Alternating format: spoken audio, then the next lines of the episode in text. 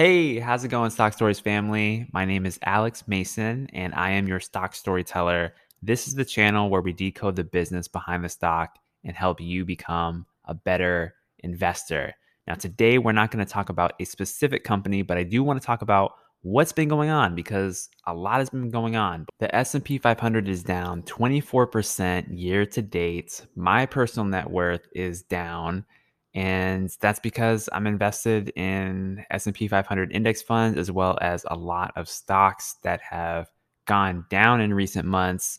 Let's talk about that. The Fed has been raising rates and also there's been a lot going on in my personal life. You're probably wondering like, Alex, where have you been? You haven't been publishing videos. First, let's talk about the market. So the stock market right now is down. We're still in a bear market. People have been talking about recession pretty much all summer. And there's been pieces of evidence of that, but yet the employment market is still really strong in a lot of areas.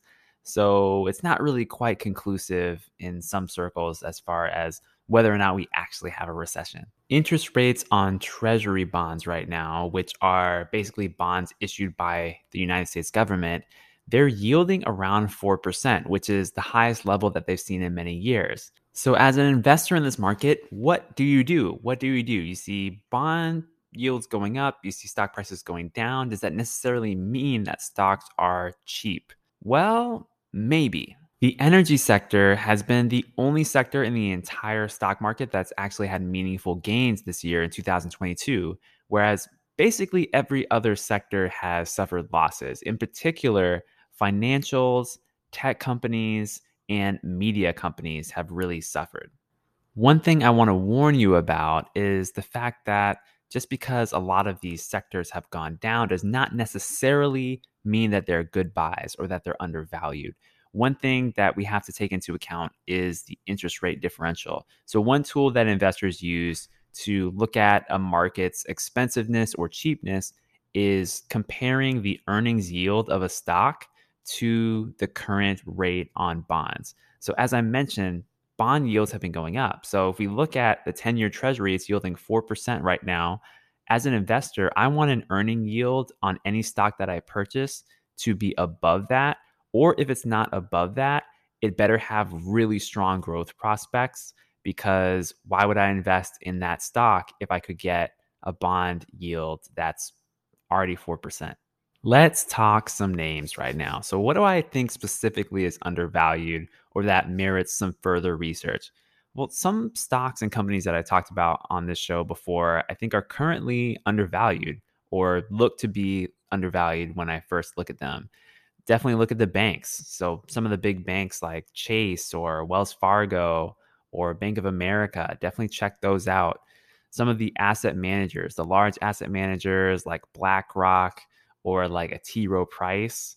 There's some really great companies out there with very strong cash flows that are just suffering in stock price just because their assets under management are going down in value because they're so tied to the performance of the stock market short term. So check out some banks or asset managers if you're into that. Also, I would look at the media companies. Look at Disney. Oh my gosh, like Disney is still trading for around $100 a share which I think is pretty undervalued compared to the long term earnings power of the business. I own shares of Disney and I have owned shares of Disney for years. And yeah, I still think it's undervalued. I would be buying more if I didn't already feel like I owned enough of it. So check that out. If you look at the long term earnings specifically of Disney, go back to say 2018, 2017, 2016, before the pandemic happened, before all of this stuff happened and interest rates went up, you'll see that Disney's earnings power has been consistently very good. And take a look anecdotally too at some of the things going on in the world, like entertainment. So, the movies, the big hit movies that keep coming out are made usually by Marvel or by Disney. They just keep putting out hits, and Disney Plus subscribers are growing. I talked about that in a show a few weeks back so, yeah, take a look at Disney. I think it's undervalued. Another stock that I do think is undervalued still is Etsy. I talked about Etsy a lot earlier this year. I did a deep dive video on it. So go ahead and check that out if you're interested. But Etsy is an e commerce player. And even though there's fears of recession, fears of people spending less money, Etsy continues to beat on earnings every quarter. So it tells you that, okay, analysts in general are undervaluing this company.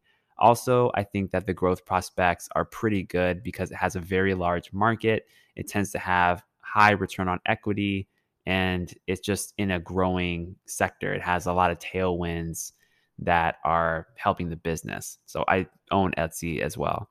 Now, as far as adding to positions or creating new positions, there's actually really been just one stock that I've been purchasing over this whole time frame, and it's none of the stocks that I just mentioned. I'm not quite ready to reveal that yet because I'm working on a story, a dedicated episode specifically to that company. So be on the lookout later in the year for that episode. But yeah, there's really only one stock that just completely captured my attention. Switching over to life stuff now, I want to first say thank you if you've reached out to me and either written to me via email or sent me a DM on Instagram or reached out to me in some other fashion. I really appreciate you. And thank you for listening to the show, for watching the show, however you access it. And if you're interested in sending me an email, it's alex at stockstoriespodcast.com that's how you can get a hold of me directly. I'm always checking my emails, so I'll definitely see it and read and respond to you. So thank you for that. For those of you who have reached out just to say hello and share some thoughts about investing, I really appreciate it. Now, some of you may be wondering, like, Alex, where have you been? You haven't been dropping episodes nearly as frequently as you have been the last few months. And yes, I've pulled back on the production of new episodes and new stories, although I definitely have been working on a couple of stories in the background. They just haven't been released yet. Now, I am pretty obsessed about how I manage my time and improving my productivity in every way possible in all areas of my life. And that's kind of actually a big passion of mine outside of studying the stock market. And so I've been very careful about how I've been allocating my time, energy, and attention. And when it came down to it, there's this big personal project that I've been working on that does relate to stock stories indirectly that I just have to give all of my time and energy and attention to. And it's the kind of thing where it's time sensitive. It's a time sensitive project. I've got to do it now. I've got to just hone in on it and focus. That's kind of it. I have to accept that trade off. So I'm not able to produce new stories for you as often as I want to. I just haven't really been able to sit down and work on them because I've had to redirect my energy for now, for the next few months. But I will reveal what that is and how it can help you as an investor, how stock stories I think will improve ultimately because of it. Uh, but more on that on a later date. As a reminder, I have an archive of well over 200 episodes studying every type of business from airlines to technology companies to consumer packaged goods to oil companies, everything in between. So I will not stop this podcast. I'm definitely still going. I just need a little bit of time to work on this big project over the next couple of months. So please, if you're thirsty for more, check out those old episodes and drop me a note if there's specific businesses that you want me to cover. And thank you so much again for listening, for checking this out. I really appreciate it. And I just want to spend some time just checking in with you and just letting you know how I'm thinking about the market right now and just what's going on in my personal life. So thank you. I appreciate it. I'll see you on the next one. Bye.